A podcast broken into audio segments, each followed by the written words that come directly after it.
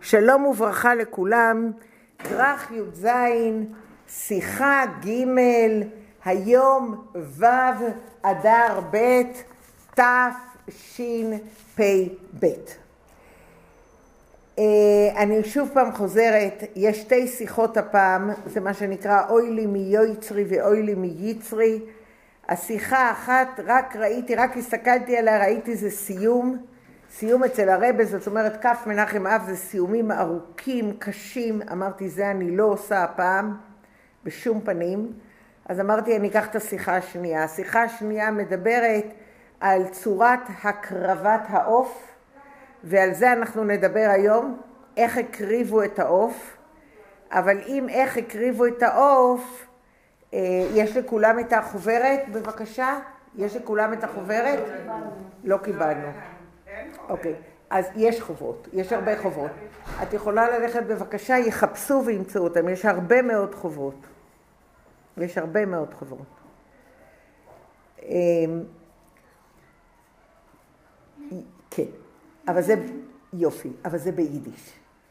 אז תכף יחלקו את זה, בסדר? תכף יחלקו, את צודקת. אז אני אתחיל עכשיו אה, את השיחה, אני רוצה להגיד ככה. כיוון שהגברים למדו הרבה יותר שנים ויודעים הרבה יותר טוב ממני, בוודאי ללמד את, ה, את כל הדיוקים של, ה, של ההלכה פה, אין לי אלא לומר דבר אחד, מי שרוצה, הנה תחלקי גם לבחורה הנחמדה הזאת. איך קוראים לך? לך יש? לא שומעת? מרים? יופי. אז גם למרים בבקשה. וגם אם את יכולה להביא עוד כמה שאלה שיאחרו, אז יהיה להם גם. זה למרים, יופי. אז אנחנו מתחילים בפסוק, אז שוב אני חוזרת, אני לא, יש פה הרבה מאוד שאלות של רש"י בשיחה עצמה, שזה היה בשיחת שבת פרשת ויקרא תשל"ו, זה כבר היה הרבה שנים אחרי שהרבה התחיל ללמד את השיחות, הרבה אמר שהוא לא מבין איך לא כל האנשים הסתכלו על אותו הרש"י הלא מובן והחדש הזה, ואיך לא מדברים עליו וכולי, אז הרב מדבר, הוא שואל כאן המון שאלות. אה, הנקודה עצמה היא ההבדל בין השחיטה של החיה ובין השחיטה של העוף, אוקיי? אני רק רוצה להגיד שבשבוע הבא בוודאות יש שיעור למרות שזה תענית אסתר. אוקיי, יש. שבוע הבא אין? יש שיעור, למרות שזה תענית אסתר, יש שיעור. והקריבו הכהן, אנחנו מקרילים את הפסוק, זה למעשה הפסוק משני, כן? שקראנו אותו לפני יומיים, זה הפסוק הראשון בשני בחומש. אמ, הפסוק, פרק א', פסוק י"ד. ואם מן העוף עולה קורבנו להשם, והקריב מן התורים ומן בני היונה את קורבנו. ויקרובו הכהן על המזבח, ומלק את ראשו, והקטיר המזבחה, ונמצא דמו על קיר המזבח. איזה מילה מוזרה פה? המילה ונמצא.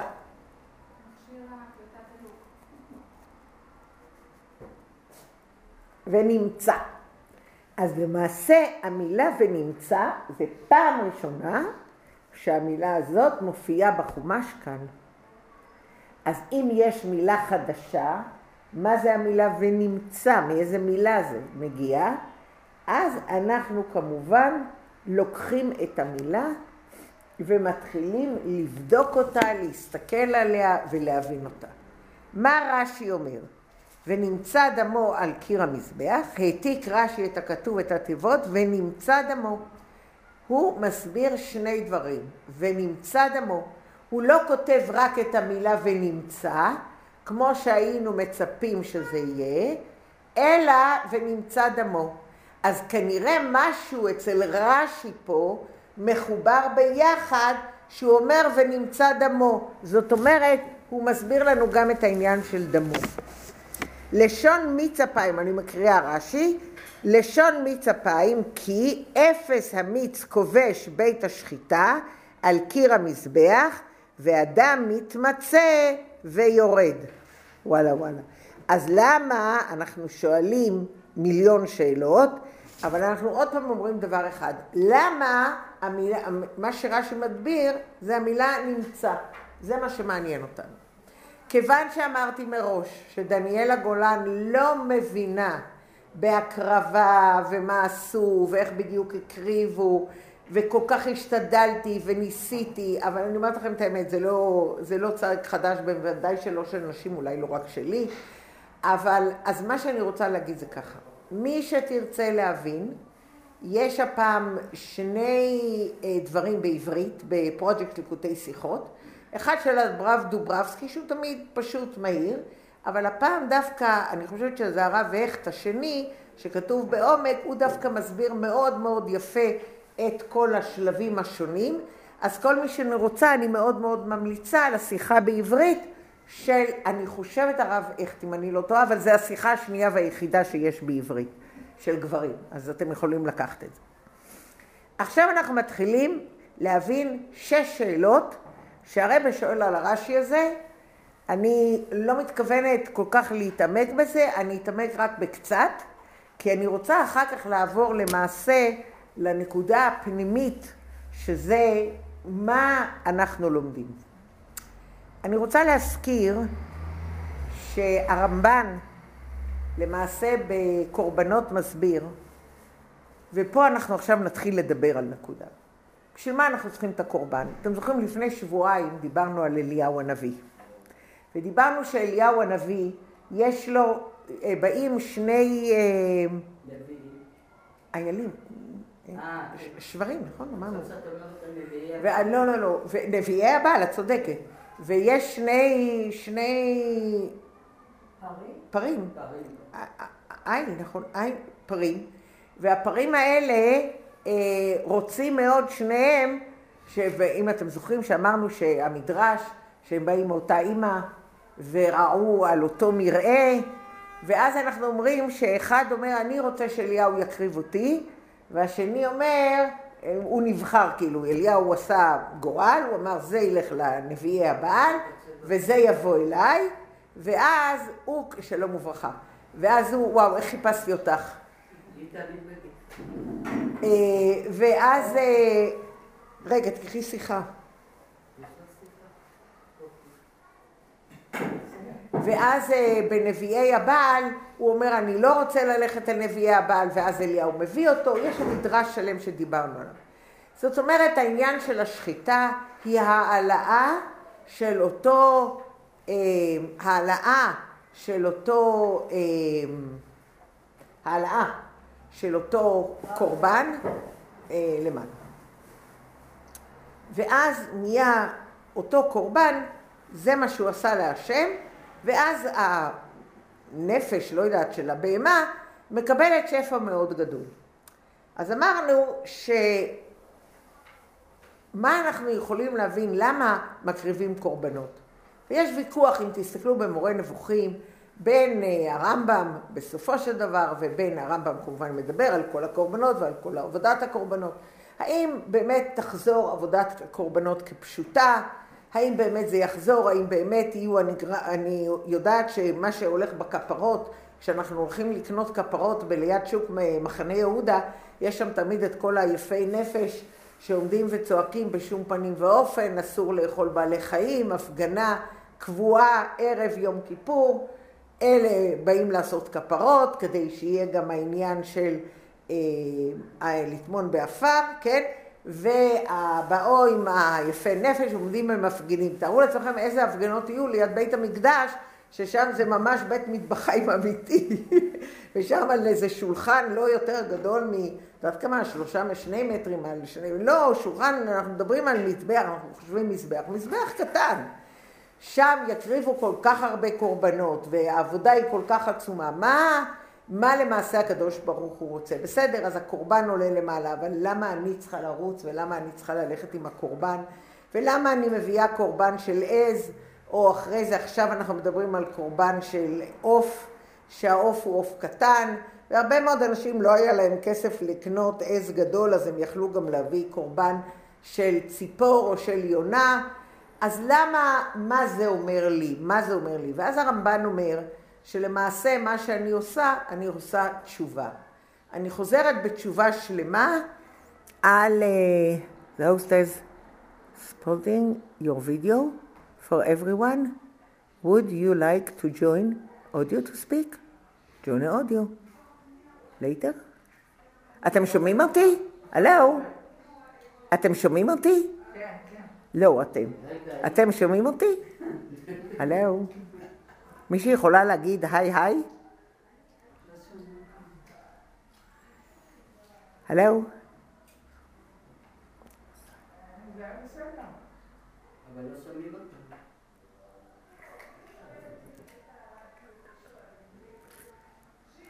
אין לי מושג.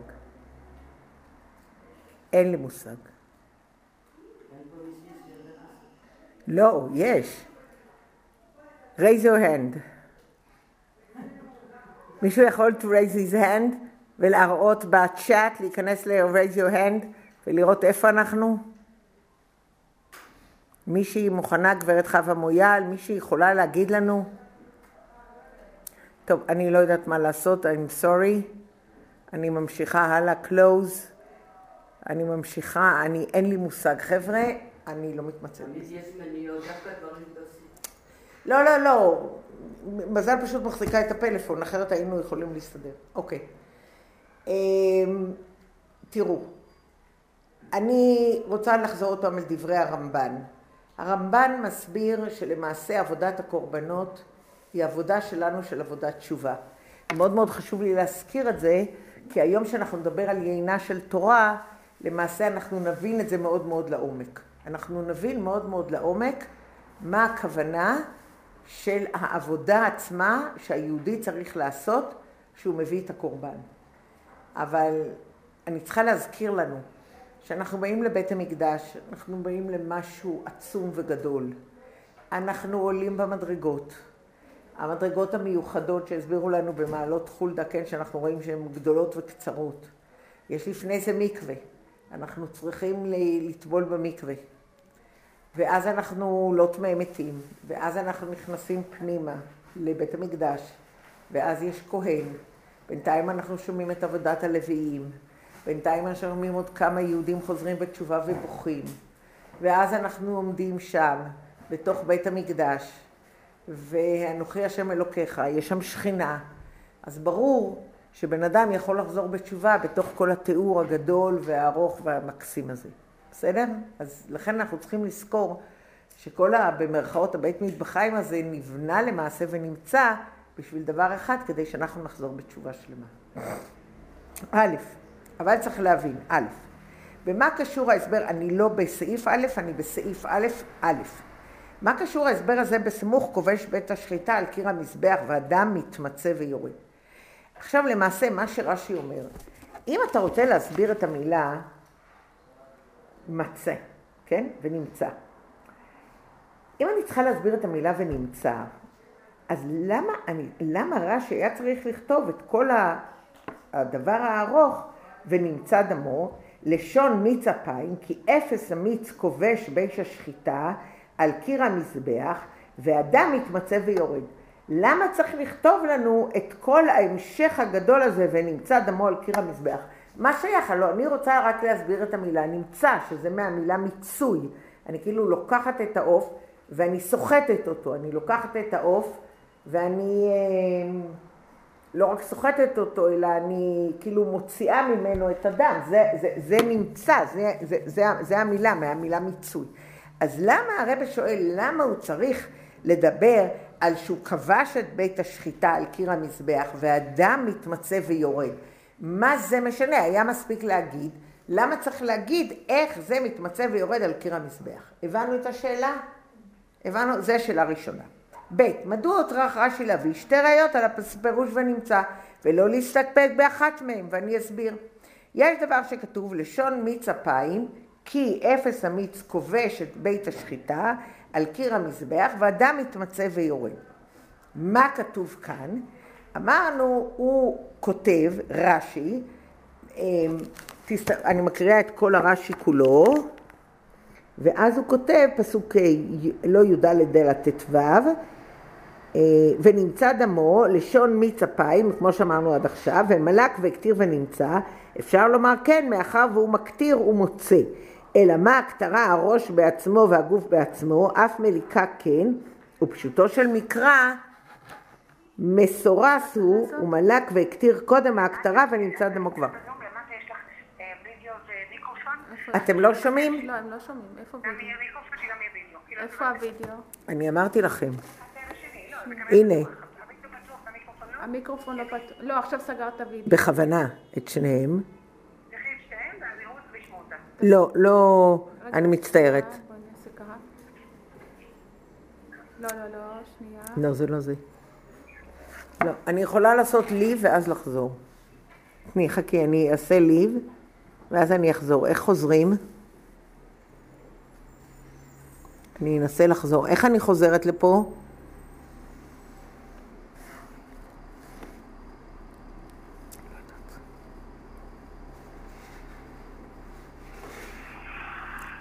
אוקיי, זה צריך... הנה, רחל, כן, היא ברור. לא. אין, אני לא יודעת. הנה, זה מה שהיה. אין, לא רואים. עכשיו את בווידאו? לא. לא. לא, זה לא תמונה. את צריכה לצאת, ואת צריכה להחזיר אותי חזרה, כי אני עשיתי כן, ליב. שנייה. רגע, הנה זה ליב. איך נכנסים ל... איך נכנסים לזה? תכנסי לוואטסאפ, לוואטסאפ שלא חייב. הלאה. עכשיו את בוואטסאפ? כן. אה,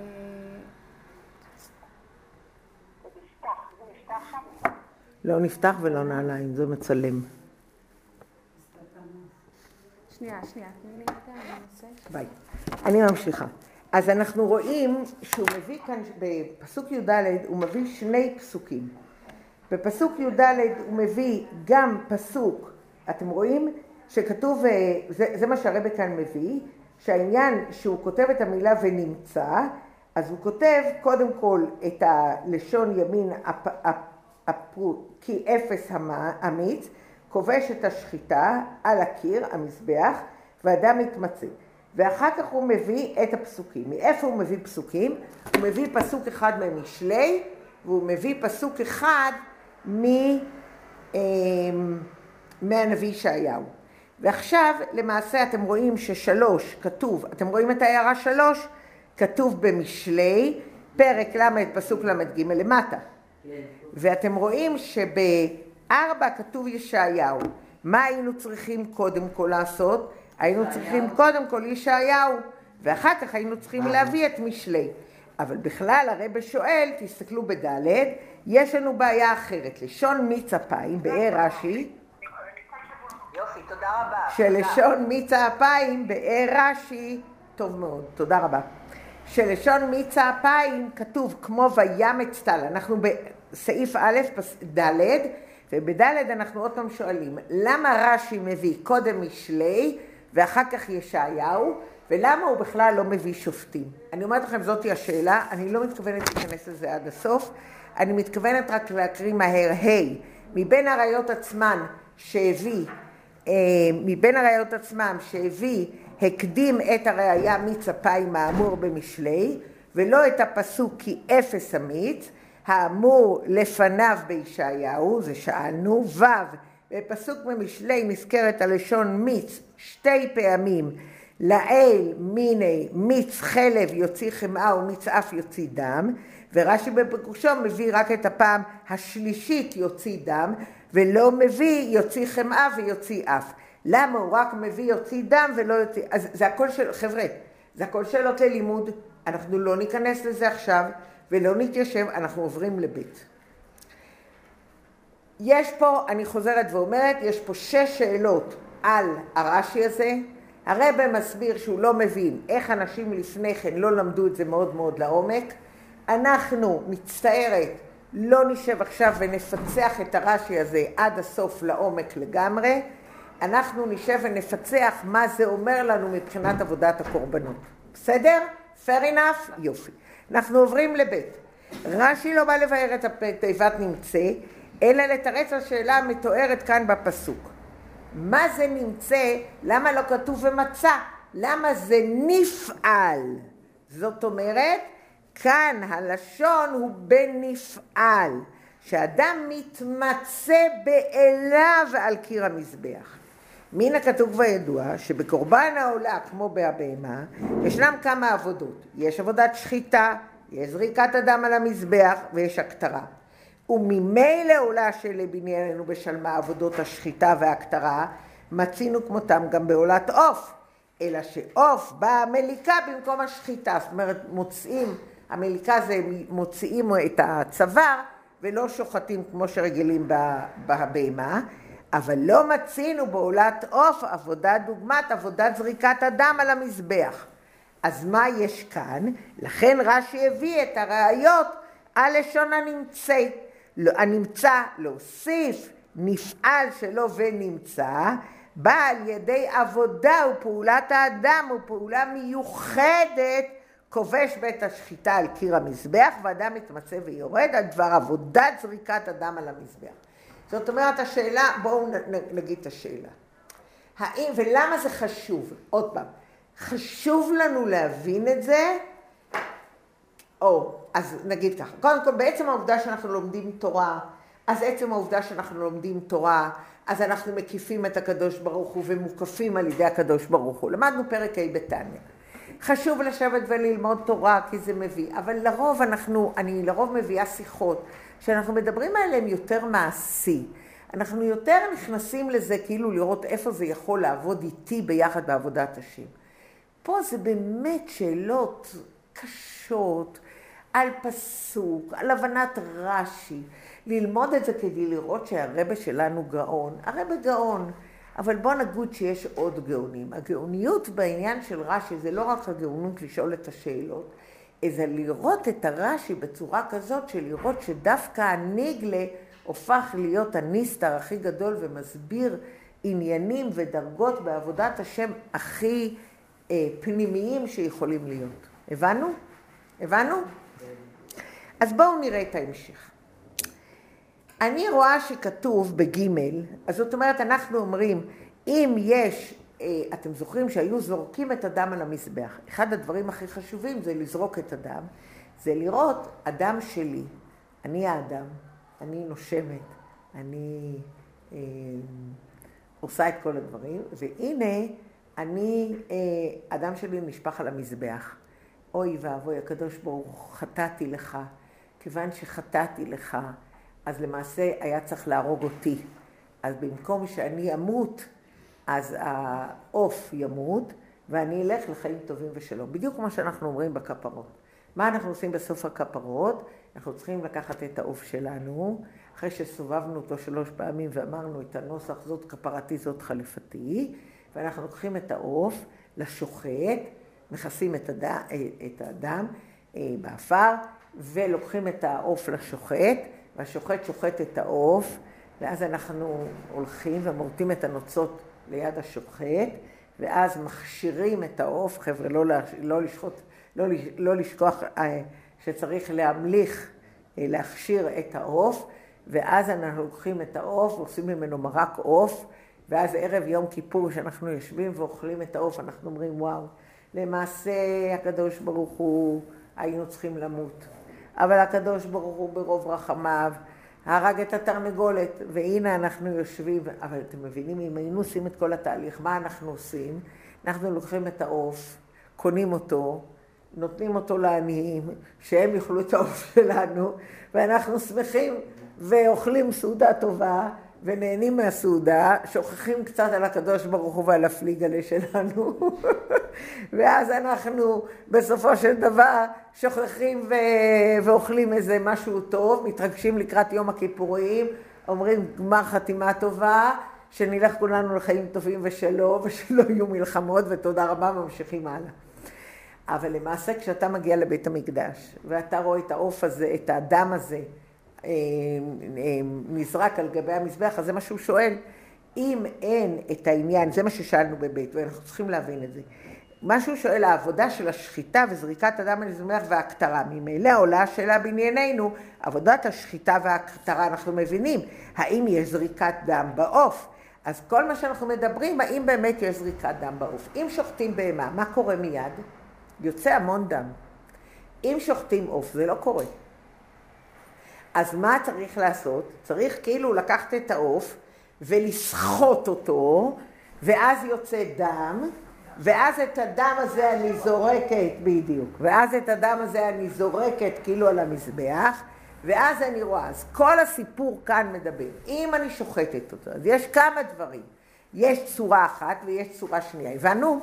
אז אם אני, כדי שיצא דם, צריכה לסחוט, אז נמצא, וכל הזמן שאני עומדת ואני אה, אה, כאילו סוחטת את העוף, אז יוצא הדם. אז מה אנחנו לומדים מכאן? שזה נמצא, זה נפעל, זה פעולה שנמשכת כל הזמן. אז זה העניין ונמצא פעולת האדם בכבישה ג' מתחילת הפסוק במשלי. עכשיו, מה היה אחת השאלות שלנו? אחת השאלות שלנו הייתה, למה במשלי הוא רק לוקח את ג' ולמה הוא קודם מביא את משלי ואחר כך ישעיהו? ובכלל הוא לא מתייחס לפסוק בשופטים. עכשיו אנחנו הולכים לענות למה הוא באמת לוקח קודם כל רש"י. זאת אומרת, הרב מסביר את הרש"י. עכשיו אני עוד פעם חוזרת. היה לנו בעיה בפסוק. בפסוק יש לנו עניין של והקטיר המזבחה ונמצא דמו על קיר המזבח. המילה הזאת לא הייתה עד עכשיו בתורה. אז רש"י מסביר אותה. מה זה ונמצא? נמצא, המילה מיצוי. אז אנחנו מסבירים עכשיו עם רש"י מה המיוחד במילה ולמה רש"י מסביר את זה כך ולמה הוא מדבר בכלל על מזבח. תגיד נסחט ונפתרה הבעיה. אז אנחנו אומרים לא, יש לנו שש שאלות. למה רש"י מביא לו משופטים? ולמה הוא מביא קודם משלי ואחר כך ישעיהו? ולמה הוא מביא את ג' בישעיהו, את ג' במשלי ולא את השניים הראשונים? ולכן, ומתחילת הפסוק במשלי, מיץ חלב יוציא חמאה ומצעף יוציא דם, אין ראיה לנידון דידן, ונמצאו באופן כובש בית השחיטה. מאחר שאין יציאת החמאה מן החלב ואין יציאת הדם מן האף, אינה נעשות על ידי פעולה של כבישה, לחיצה, אלא על ידי חבטה הכאה, אז אנחנו מבינים. עוד פעם, השאלה איך יוצא החלב ואיך יוצא הדם. לפעמים אני צריכה לקחת ולמצות, לקחת ולעשות פעם פעם, פעם פעם, כמו מין פומפייה, נכון? זה דרך אחת. לפעמים אני יכולה להכות, לקחת כאילו את, העוף ולחבוט אותו, ואז זה יוצא, זה נקרא הכאה. אני לא כל כך מבינה בעבודות האלה, במיוחד שאני לא, אני ישראל, אני לא כהן ולא לוי. אז, וגם אם הייתי כהן ולוי לא הייתי מבינה בעבודות האלה, כי נשים לא עושות את זה, ברוך השם. אז, אז אנחנו יכולים להבין שיש פה שאלות מאוד שאלתיות. אז מה הוא אומר? מיץ אפיים, המיץ, למה הוא אומר? כי זה נעשה מיץ. מה זאת אומרת נעשה מיץ? אני ממש רוצה למצות. אם אני מסתכלת על הפסוק, אז אני רוצה נמצא אדם, זאת אומרת בפסוק ב...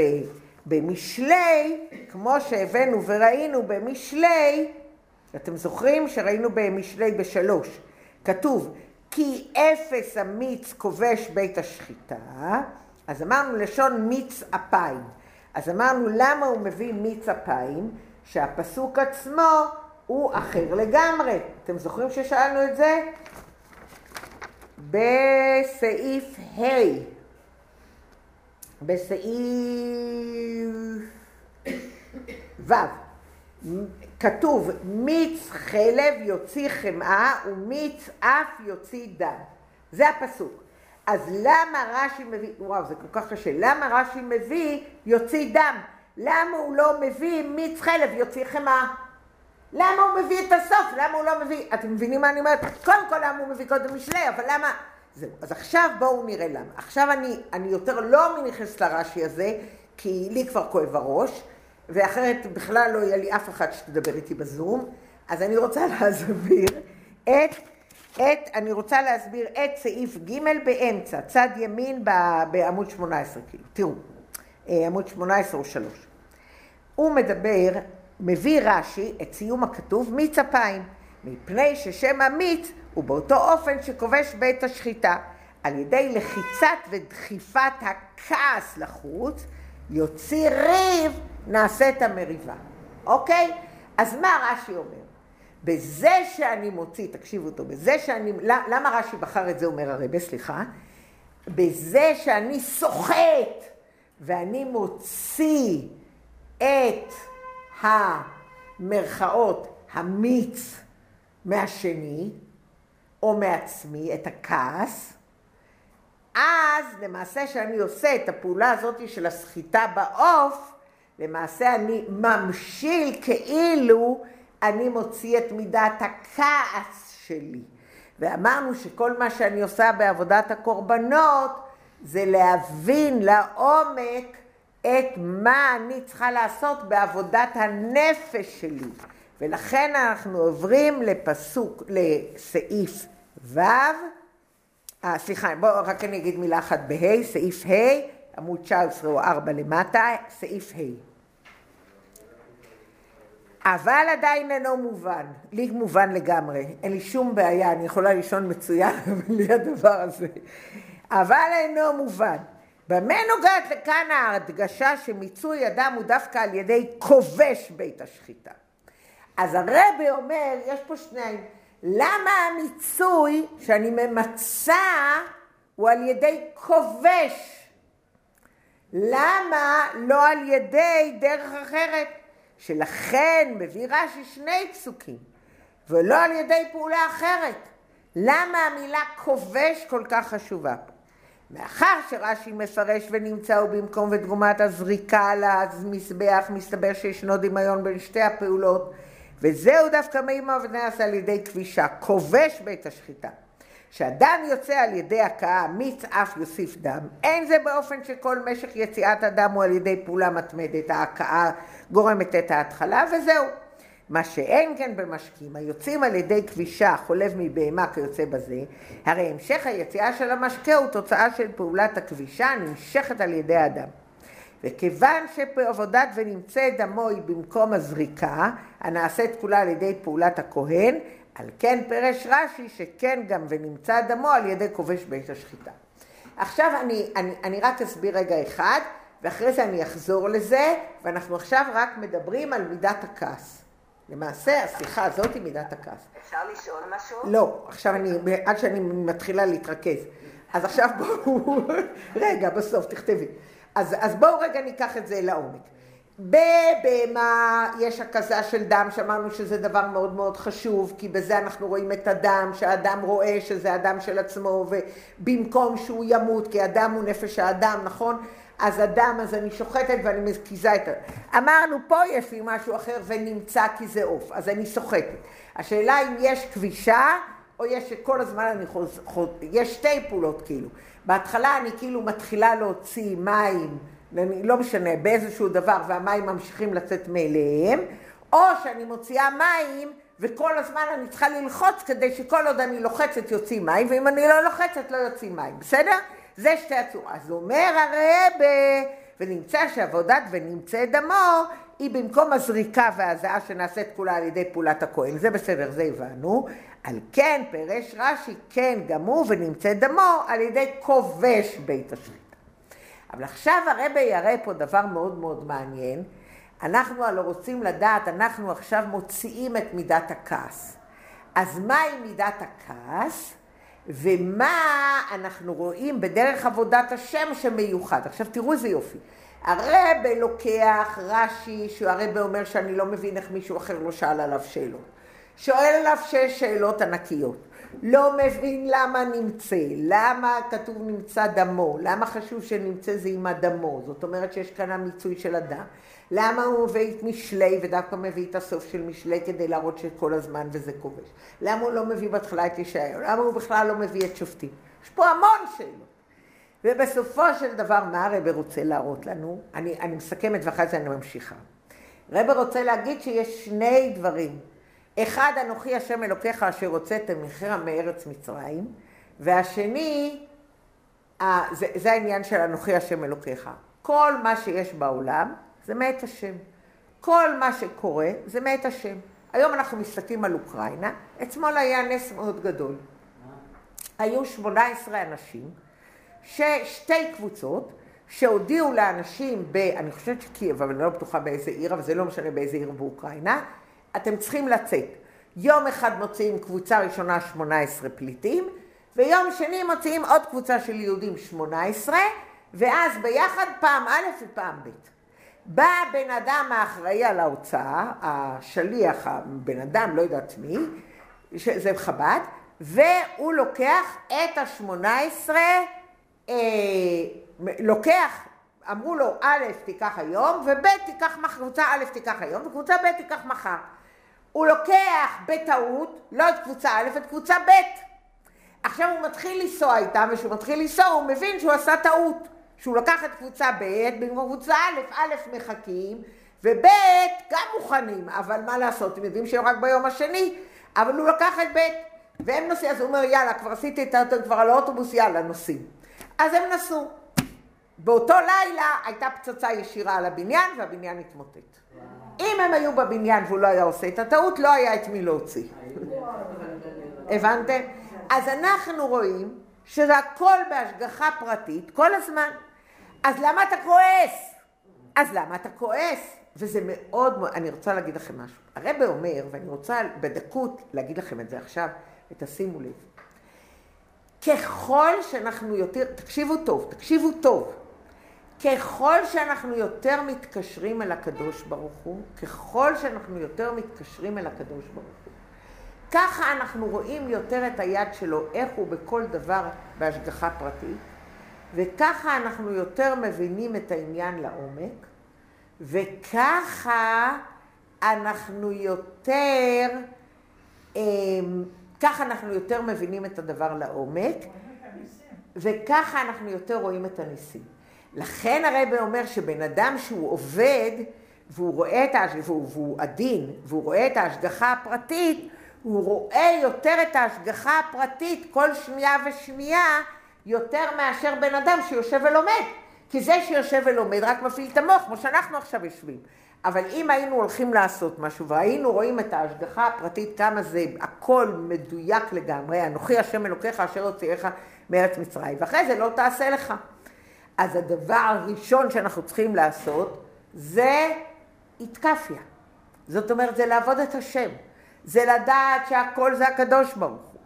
אז מה זה מידת הכעס? איך אני יכול לכעוס? כי אם אני כועס, זאת אומרת לא השם כל רגע משגיח עליי, ולא כל הדברים הם רק מאת השם, אז איך אני יכול לכעוס?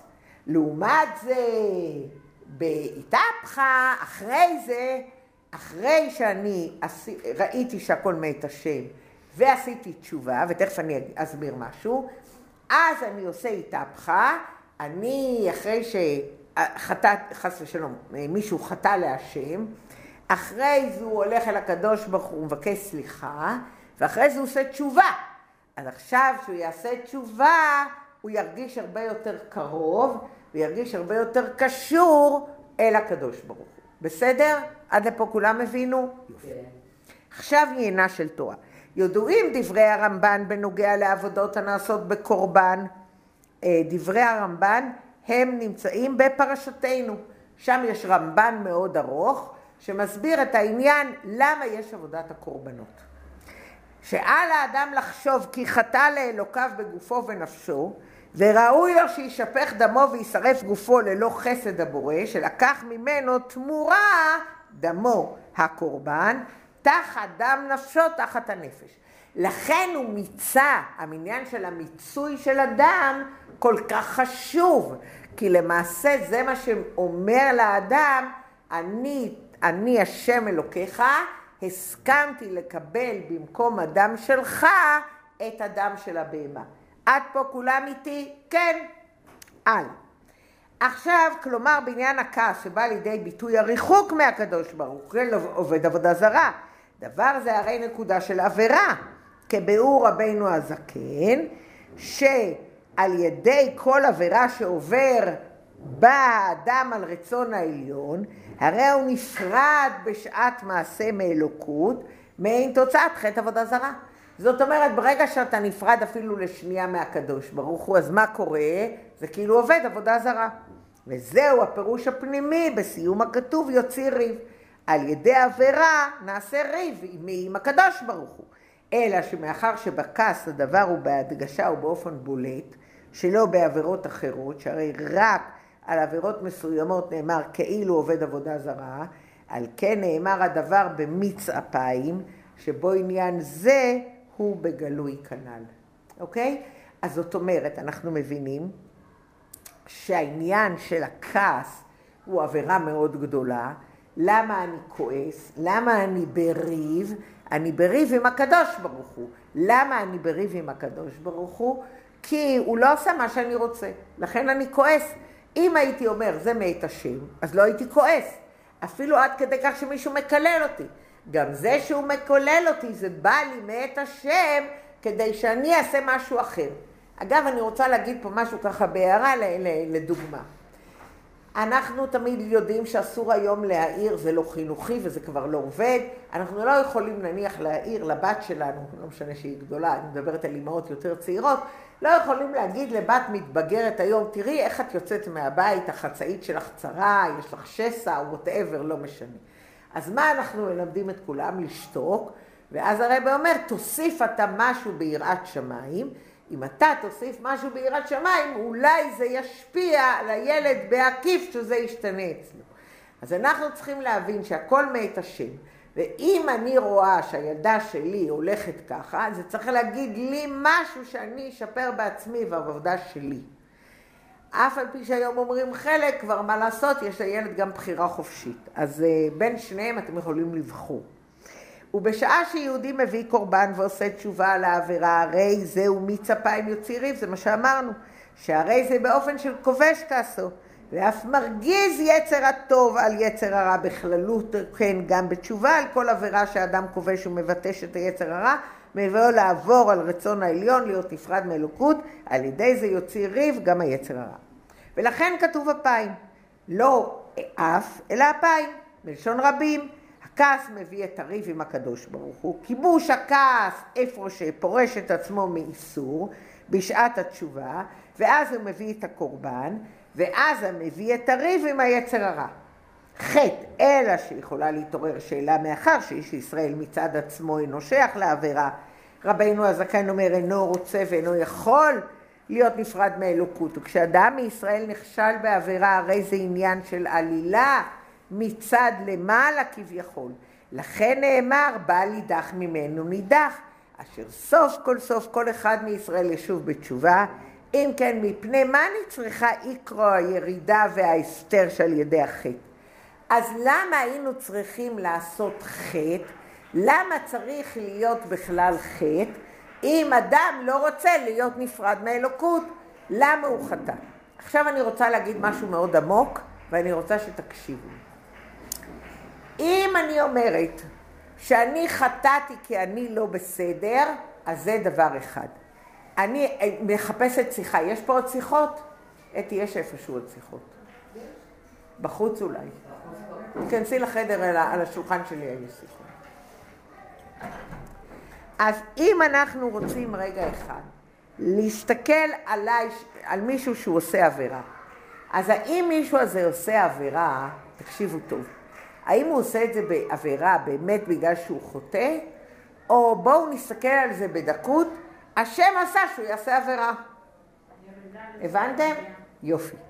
אז השאלה היא כזאת, עוד פעם אני רוצה להגיד, אני יכולה לבוא גם בטענה אל הקדוש ברוך הוא. מה אני אומרת לקדוש ברוך הוא? הקדוש ברוך הוא היקר.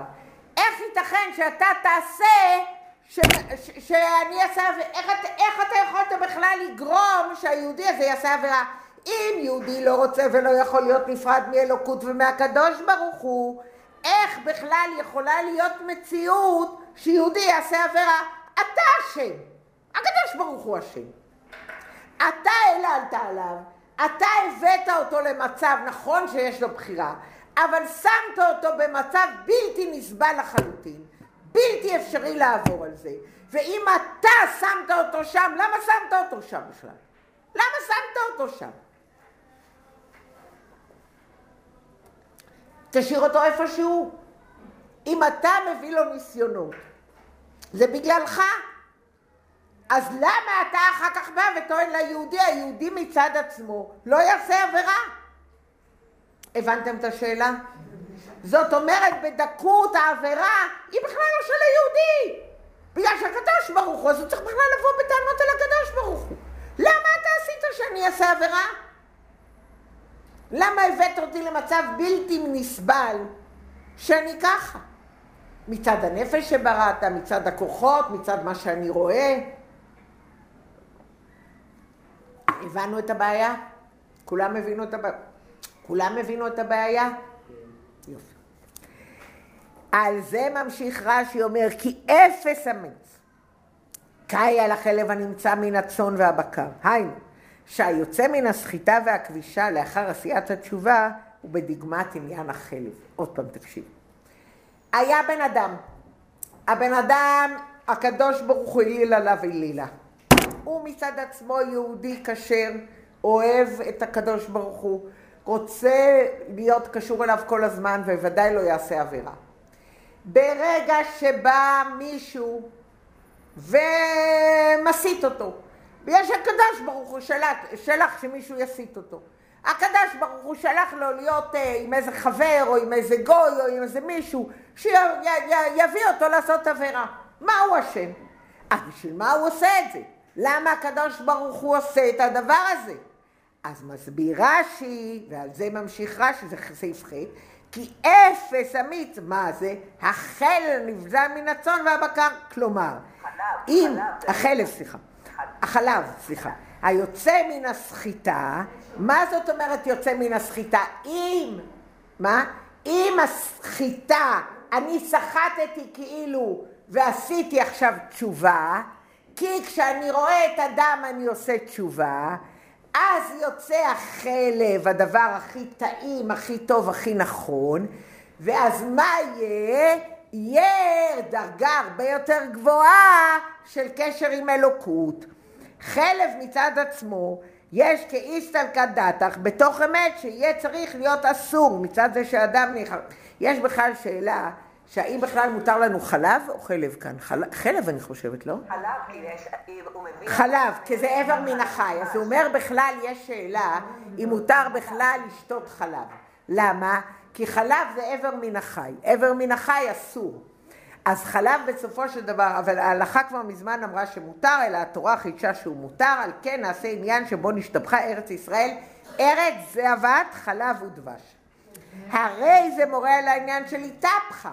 זאת אומרת, הרבה לוקח ומסביר את הרש"י המדהים הזה. דבר שהיה צריך להיות אסור על פי התורה, התורה לא רק זה שהיא מתירה אותו, אלא היא עושה שיהיה משובח. והדבר זה ברוחניות העניינים. תכלית כוונה מצפיים יוציא ריב, האדם עובר עבירה, העבירה נעשה מזה עניין של ריב לגבי הקדוש ברוך הוא, שהוא רב במרכאות עם הקדוש ברוך הוא, זאת אומרת מתרחק ממנו, ולאחר זה בא העניין של כובש כעסו, הוא מצליח לכבוש את כעסו. הוא כובש את כעסו, ואז הוא לא רב עם הקדוש ברוך הוא, אלא רב עם היצר הרע. היא לשם העניין של איתפחה, איתקפיה ואיתפחה. האיתקפיה היה קודם כל שאני אתגבר על יצר הרע, ואיתפחה אני אעשה כזאת תשובה שאני אתקרב אל הקדוש ברוך הוא. הפיכת הרע לטוב מבואר בתניא, פירוש הפסוק כל פעל השם למענהו, וגם רשע ליום רעה, פירוש שישוב מרשעו ויעשה הרע שלו יום ואור למעלה. ועל ידי זה נעשה ריח ניחוח להשם, נחת רוח לקדוש ברוך הוא, דברים חריפים או מחומצים, רק שהם מתובלים ומתוקנים היטב, עד שנעשים מעדנים. אתמול הגישו לנו, ב... היה מסיבת יום הולדת, יצאנו מישהו למסעדה, והגישו לנו גלידה עם אה, בייגלח. והבייגלח היו תקועים בתוך הגלידה, ואמרו לנו שזה מעדן חבל על הזמן, ועוד על זה היה איזה סוס מדהים, איזה משהו מתוק. אז הסבירו לנו שהמלוח עם המתוק זה מה שיוצר את הדבר הכי גדול. הנה, בבקשה. היום במסעדות הטריפ הכי גדול זה שאתה מביא את המלוח ביחד עם המתוק, אז המתוק נראה עוד יותר מתוק ממה שהיה מתוק לפניכם. אני מוכרחה עוד לספר לכם משהו מתוק נורא. יש גלידה קרמל מלוח. יש גלידה נהדרת קרמל מלוח. זה אחת הגלידות הכי משובחות. גלידה בטעם קרמל מלוח. אוקיי, אוקיי, אז אנחנו שמענו עכשיו המלצה על קרמל מלוח. אני רוצה, אני רוצה לומר לכם שני דברים מתוקים. היה לי שיעור ביום שני בערב, אז הבנות של אור חיו אמרה, דניאלה, תגידי לי, בסדר, אנחנו מבינים משיח וצריך לבקש משיח, זה יהיה מדהים, אבל כל הזמן רק להיות ברוחניות. הלו, כשמגיע שבת, נגמרת השבת, מגיע מוצאי שבת, קצת, אה, קצת חול, קצת, אה, קצת חדשות, קצת משהו, קצת אה, עולם הזה, לא רק... מה, אנחנו כל היום נהיה רק בעולם הבא, איך אנחנו נהיה כל הזמן... אמרתי להם, אנחנו נהיה במצב כזה של העולם, שנרצה להיות כל הזמן רק בעולם הבא. אני רוצה עכשיו רק להגיד ולספר שלאור חיי הגיעו כרגע 11 בנות מאוקראינה, כיוון שיש לנו מחלקה רוסית, אז היה מאוד מאוד קל. חבל שאין לנו את הפנימייה, היינו יכולים מיד לקבל עוד בנות. הגיעו בנות מאוקראינה, הן מכחישות לחלוטין שבכלל, הם, הם הגיעו לאיזה שבוע עם המזוודה, הם ברור להם שהן נוסעות חזרה לאוקראינה מיד. אנחנו לא מדברים ולא אומרים להם שזה לא בדיוק לאן לחזור כרגע, אבל אה, אנחנו שותקים, לא אומרים מילה. אבל אני מוכרחה לומר שיש בנות מתוקות, הם הגיעו בלי כלום, אז ביום ראשון הוציאו אותם בכלל לבית מרקחת לקנות להם איזה דאודורנט או משהו, דברים נשיים מינימליים. אין להם כלום, הם הגיעו כלום, זה, זה לא יאומן. ואז אה, הבנות האלה, אז כרגע באור חיה מטפחים אה, את הבנות שהגיעו כרגע מרוסיה, מנסים לקרוא, עכשיו עוד הכי גרוע שומעים באינטרנט. מה הם שומעים באינטרנט? שזרה מחלקת לאיזה מלון בגדים בחינם. נו, אז הם בטוחים שכל מי שהגיע מאוקראינה נכנס עכשיו לזרה ועושה מלתחה בחינם, אין שאלה בכלל. זרה בטח הביאה איזה קרטון, אבל עשו פרסום ויחסי ציבור לכל העולם. אז עכשיו אנחנו צריכים להתמודד עם זרה, שהם הביאו קרטון לאיזה מלון, ואנחנו צריכים גם לתת קרטון ומאיפה וכולי. אז כל מי שתשמח לעזור זה הזמן. בכל אופן, כרגע יש כבר 11 בנות, הגיעו מבית חנה, הם הגיעו בדניפופוטרופס. יש לנו הרבה בעיות עם זה, כי הגיעו שתי, בת אחת בת 14 ובת אחת בת 16, שהן רק מדברות רוס, אה, רוסית, כמובן מילה אחת לא בעברית, אז הן לא יכולות ללכת לבית ספר, ומה נעשה איתן? לא מתאימות לפנימייה, הפנימייה שלנו 18 ומעלה. כרגע חיה נסעה למולדובה והיא עומדת בגבול. והיא עומדת והיא מנסה למצוא בנות שמתאימות לפנימייה שאפשר, כי כל הרעיון זה לקחת בנות שמתאימות, לקחת בנות שלא מתאימות רק לתת להן לישון, זה נחמד לשבוע שבועיים, אבל זה לא פתרון, אור חיה, יש לה בנות ויש לה מחלקה רוסית נהדרת מגיל 18 ומעלה, אז צריך למצוא בנות שמתאימות, אז לכן חיה עם אה, אוליאל, המדריכה שהייתה הרבה מאוד זמן, נמצאת שם.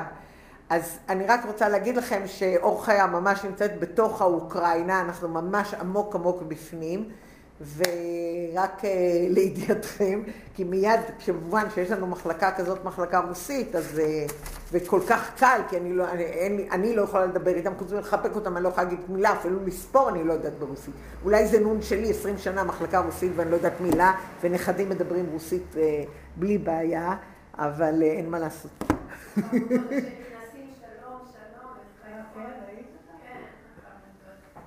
אז, אה, אז שתדעו שעכשיו תראו פה אוקראיניות אמיתיות, לא, ב, לא, לא, הכל רק חדש. ברגע שאמרו גמ"ח אחרי הזרה, אז רחל צריכה, תראה, המדריכות הן מדהימות. א', אפשר, בוודאי אפשר להביא בגדים. לכניסה, אנחנו נעביר את זה, בפולו יעביר את זה לשם, אנחנו מעבירים אוכל לכולם, באמת, ברור, אתם תראו איזה יופי, שיש אה, היום, אה, אני כל הזמן מדברת, אנחנו עכשיו בונים את הפנימייה לישראליות, יש פנימייה לרוסיות, משופצת, משו, משובחת, ויש שם מקום מיוחד שהכנו, שאם, אה, שיותר צפוף טיפה, עד ש, שבן אדם מגיע, לפחות, אם יש מסע, אם יש זה, אם יש זה, מקום עם שש מיטות. אז במקום הזה כמובן מיד יכולנו להכניס אותם, אז אחרת עם הפנימייה המלאה, מה תעשה? אתה לא יכול להוציא בת ולהגיד עכשיו הגיעו מאוקראינה. אתה גם יכול להגיד ליומיים שמישהו ישן על מזרון, זה לא פתרון לדבר כזה. זה מאוד קשה, אז אנחנו מנסים עכשיו לפנות פנימייה אחת ולנסות, ואת שטראוס וכולי. זה לא, זה לא עבודות של דקה, זה עבודות מסובכות, אבל ככה שתהיו מודעים לזה ש... תראו פה את האוקראיניות, ופתאום תראי ילדה בת 14, מה היא עושה פה, ולא יודעת מילה עברית, מילה. אז אה, באמת הצוות אה, עושה מה שהוא יכול. אני מודה לכולם, מאחלת לכולם אה, הצלחה רבה. יש לנו עוד הרבה עבודה עם האוקראינים, הרבה מאוד, אבל כל מי שרוצה, אז יש פה אוקראיניות. תודה רבה. דניאלה, את בטח הולכת לקבל עוד פרס אחד. אבל יש לך ממולדובה אנשים שיעבדו בגבול. צריך לא לתפס את זה. תראי, אני לא יכולה לנסוע לשם, כי מילה אני לא יודעת. מילה. אפילו לא להגיד... אה, מה שעושים.